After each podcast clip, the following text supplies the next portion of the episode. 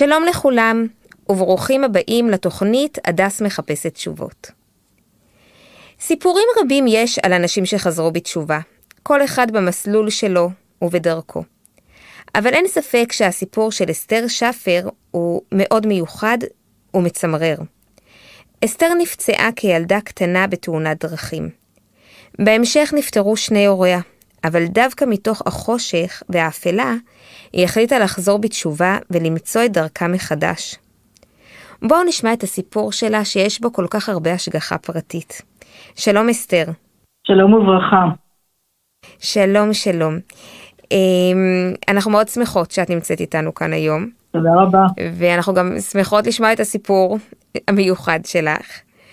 אמ, בואי, עוד לפני שנחזור בעצם לתחילתו של הסיפור בעצם כילדה, בואי נתחיל מהסוף. בואי תציגי את עצמך אה, בעצם איפה את גרה היום, במה את עוסקת. אה, שמי אסתר שפטר, אני קודם כל אשת רבה הראשי של רומניה. אני אימא לשישה וסבתא להרבה נכדים, ברוך השם. מתגוררת בבני ברק וברומניה לסירוגין. אה, בעבר גרתי בתל אביב, בשכונת פלורנטין. בהכשרתי אני עובדת סוציאלית קלינית, ואני כרגע מנהלת אה, קליניקה לטיפול רגשי תודעתי אנרגטי, שממוקד במערכות יחסים מאתגרות. עכשיו אני יכולה קצת לספר על התאונה המרגשת הזאת כן, כי בעצם לי. מתוך זה אני חושבת שהגעת דווקא לכל הפעילות שאת עושה היום.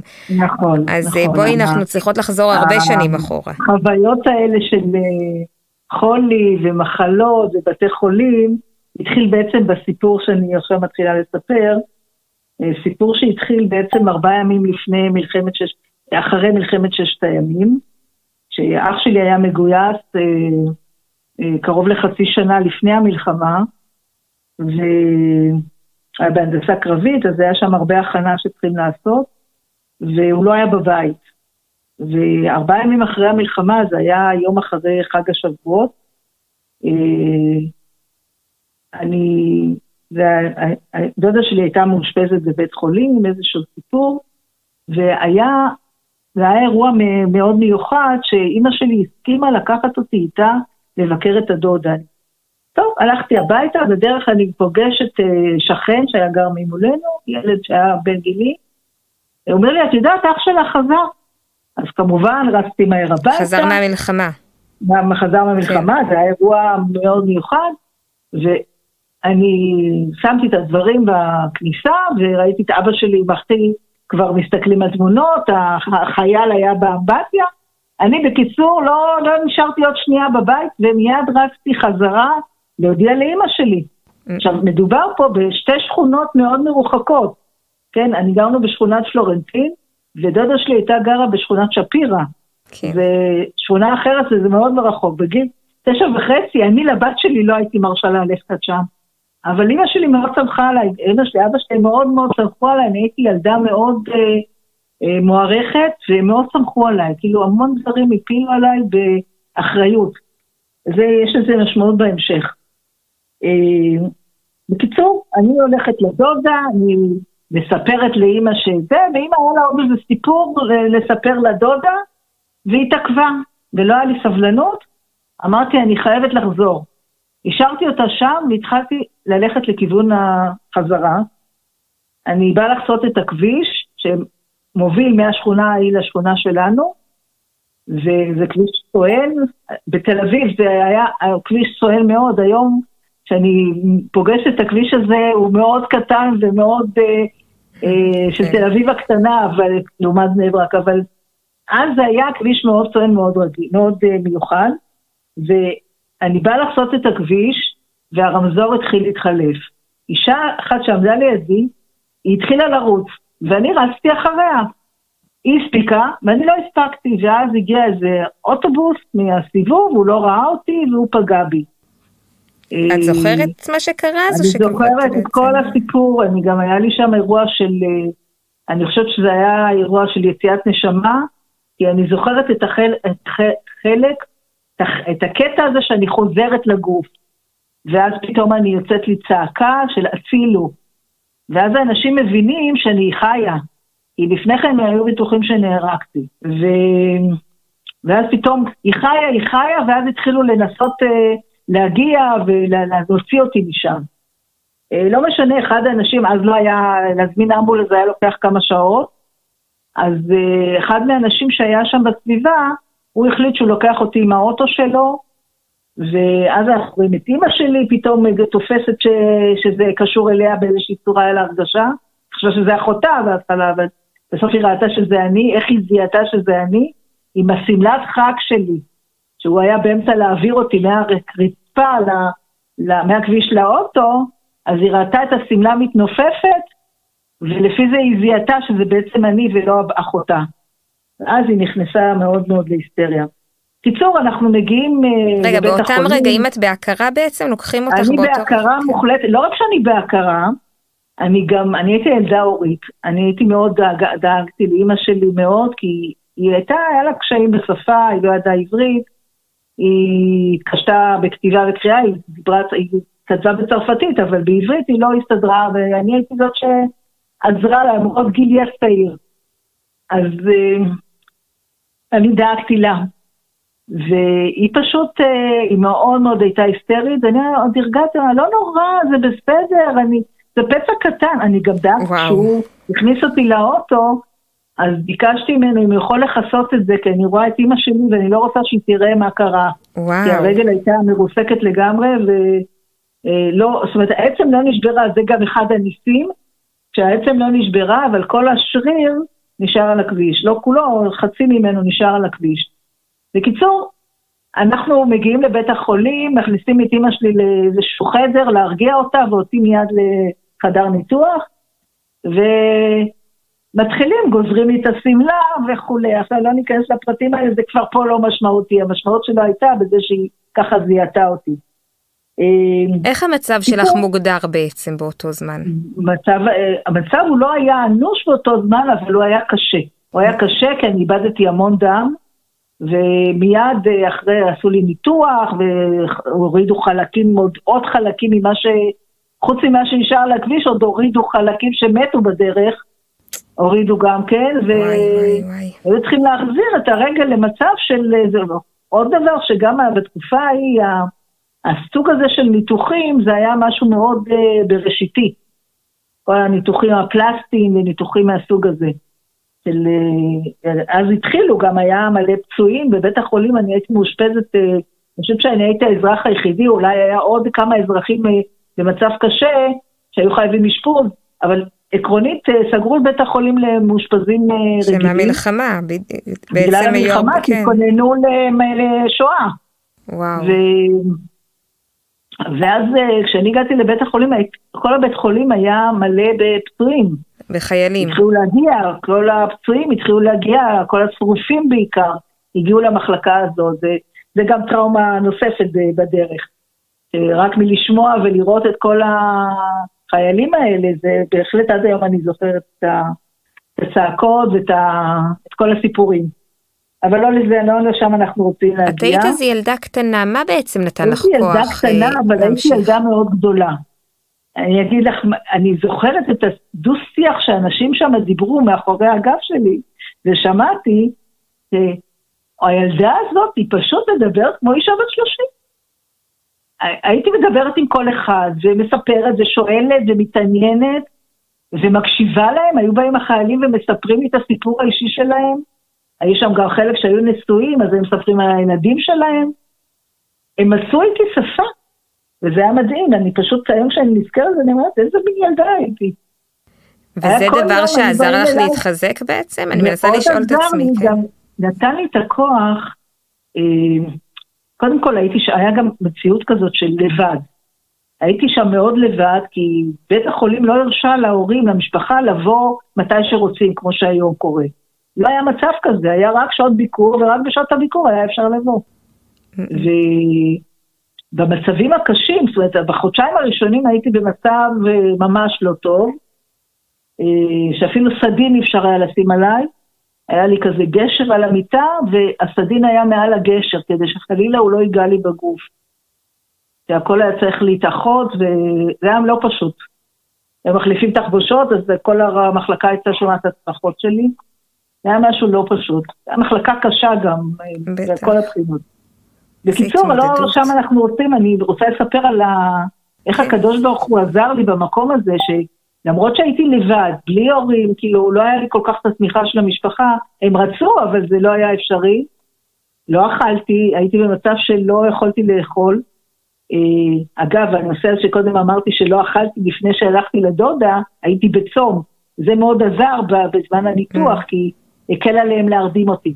אה, אה ממש סייעתא דשמיא, כן. איזה נס שלא אכלת. אני אומרת, איך הקדוש ברוך הוא סידר את הדברים, שכל דבר יהיה לו בדיוק, אה, שאני אהיה מוכנה בדיוק לתהליך הזה. נכון, נכון.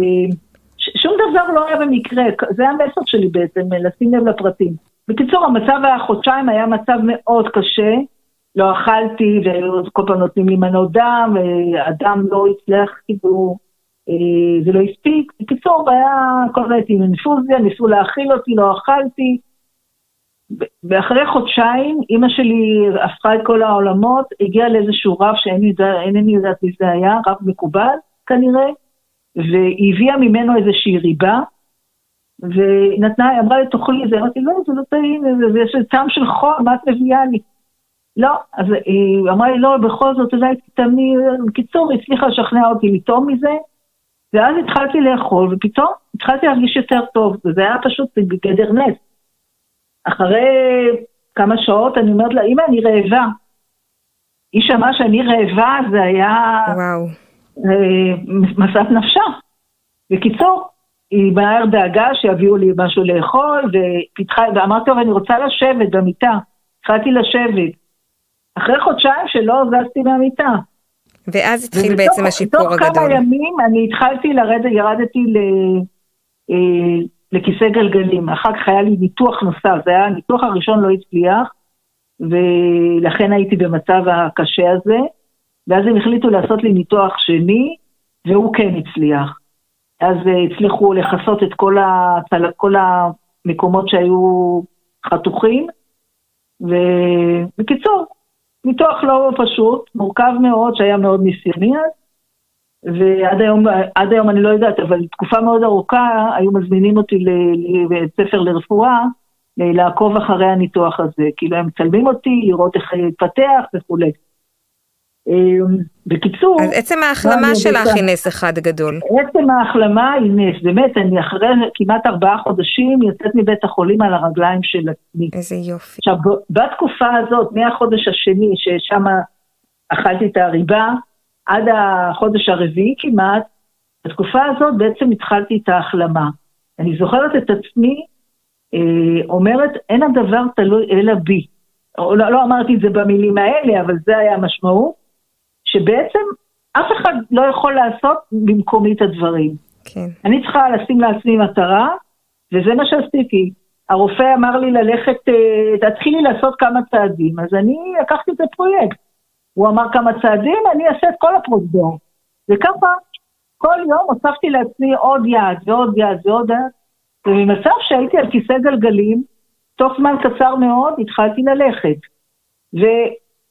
פשוט דחפתי את עצמי בכוחות אה, על-אנושיים, אה, פשוט לעשות את, ה, את המשימות, כאילו, ב, איך אומרים, בסופר, אה, אה, בשיא היכולות, כאילו mm-hmm. להשקיע את כל הכוחות שלי כדי לא להיות במקום הנמוך הזה.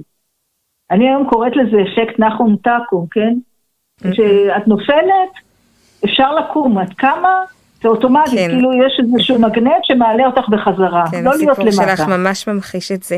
לא להיות אבל... למטה, אה, וזה חוזר על עצמו אצלי בכל החיים, כן? אנחנו מספרים רק קטע קטן מה... מתחילת הסיפור, כן? אבל נכון. הסיפורים ממשיכים עד היום, יש לי הרבה מאוד אתגרים, ו... וכל פעם האפקט נחום טקום הזה, הוא זה מנהל אותי. אני מרשה לעצמי להיות זמן מאוד קצר למטה, ואני מיד מחזירה את עצמי למעלה, אין מצב שאני אהיה למטה. זה יכול להיות כמה ימים, יכול להיות שבוע, אבל אני ישר אומרת, רגע, רגע, לא, לא מתאים לי. ישר אני מחפשת דרך אה, לחזור לעצמי. אה, האפקט הזה ליווה אותך גם בהמשך בעצם? מלווה אותי עד היום. אני עוברת כל החיים, לאורך כל חיי, אתגרים לא פשוטים, גם בריאותיים, גם אה, אה, עם המשפחה, ו, וברוך השם, אני כל פעם מצליחה לשאת בזכות הדבר הזה. המחשבה הזאת, האמונה הזאת, שאין הדבר תלוי אלא בי, ואני צריכה לפתור את הבעיה. ואני צריכה לפתור אותה בצורה הכי טובה שאפשר, ולא להיות למטה. ואני יכולה להמשיך הלאה לספר, אה, מה עוד אני יכולה לספר פה על ה... זהו, אני, אני הבנתי ממך שבעצם אה, את משתחררת מבית החולים, ובהמשך הדרך גם מתמודדת עם פטירה של שני הורייך. כן, נכון. זה קרה קצת כמה שנים אחר כך. כן. כשהייתי בת 18, אני לפני, אה, סיימתי את התיכון והלכתי ללמוד בבית ספר לאחיות. רציתי להיות אחות, מאוד אה, התחברתי לנושא הזה של רפואה ולמדתי גם בתיכון מיוחד שמכשיר לבית ספר לאחיות. ואז באותה תקופה אבא שלי חלם במחלת לב, בנוסף לאסטמה שהוא סבל ממנה. בקיצור, כשהייתי בת 18, בהיותי בבית ספר לאחיות, אבא שלי, הייתי בדיוק בבית, הוא קיבל התקף לב נוסף, והוא נפטר בבית ממש בנוכחותי. אה, ניסיתי לעזור, לא היה לנו טלפון, רצתי לחפש טלפון, זה היה מצב מטורף. וואי. באותם זמנים לקבל טלפון זה היה פרויקט שצריך כן, פרוטקציה כן, מיוחדת. בטח. בקיצור, אבא נפטר וכל העול נפל בעצם עליי, הייתי צריכה לפרנס את המשפחה, אמא שלי לא היה לה משהו אחר. אה, הוא לא השאיר לנו אה, כספים שנוכל להתקיים מהם, הייתי חייבת לצאת לעבוד, ואז עזבתי את בית ספר לאחיות, והתחלתי לטפל באימא. זמן קצר מאוד אחרי זה, אימא חלתה באלצהיימר, זה היה כתוצאה גם מה, מהסטרס הזה של כל השנים היא סבלה איתו ימים ולילות, לא הייתה ישנה, היה, הטיפול בו היה מאוד אינטנסיבי, ולכן היא קיבלה את ה... לדעתי, זה היה הסיבה שהיא ככה התמוטטה. וואי. וחמש שנים אחר כך גם היא נפטרה. אה, זה היה מאוד מאוד קשה. ואני מוצאת את עצמי בגיל 23, יתומה עגולה, גרה לבד,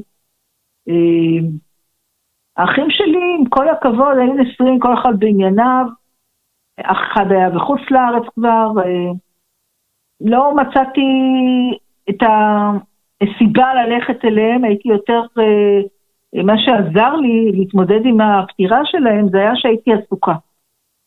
נכנסתי, אני התחלתי אז, עבדתי בגלל שעבדתי מאוד אהבו את הצורה של איך אני עושה דברים, ושלחו אותי ללמוד ראיית חשבון, ואז נכנסתי לנושא הזה והייתי 24/7 עסוקה עם הלימודים ועבודה, וזה מה שהציל אותי. כי לא היה לי זמן לחשוב שאני מסכנה, לא היה לי זמן לחשוב שקשה לי, הייתי עסוקה בעשייה. כל הזמן הייתי עסוקה בעשייה, אסתר, אני שואלת את עצמי, איך מתוך, איך מתוך זה את חזרת בתשובה? איך? אז זהו, אז אני חזרתי בתשובה מזה שעשיתי חסד. הגיעה בחורה, הייתה לנו איזה שכנה, הייתה לי שכנה שאני, היא מאוד עזרה לי אחרי שאימא נפטרה. אה, ביקשתי ממנה אם יכולה להכין לי מנה חמה כשאני חוזרת אחרי הלימודים שלי בסביבות עשר וחצי, 11 בלילה, אם יכולה להכין לי ארוחה חמה, שיהיה לי אוכל חם פעם ביום לאכול. והיא הסכימה. שילמתי לה את זה והיא הסכימה, וככה התחברנו. בקיצור, הייתה שם, זו הייתה משפחה כזאת שמאוד מקבלת את כולם. הגיעו לשם שני ילדים, שגם הם יצרו קשר איתם. וככה הכרתי בחורה שאימא שלה לא בדיוק הסתדרה איתה והיא רצתה לגור לבד. ואמרתי לה, תשמעי, אולי תבואי לגור אצלי ו... ואת תדאגי לאוכל.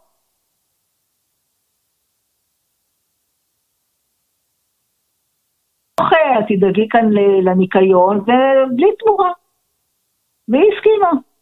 היא הייתה סטודנטית גם כן, אז בקיצור, היינו שתינו סטודנטיות, היא דאגה לחלק הקולינרי, בקיצור, התחברנו גם. ו... ואז היא הכירה מישהו והיא התחילה לחזור בתשובה. עכשיו, אני, משפחה שלי המורחבת, סבא שלי, כולם היו אנשים חרדים. רק אבא שלי זה שפרש. ו...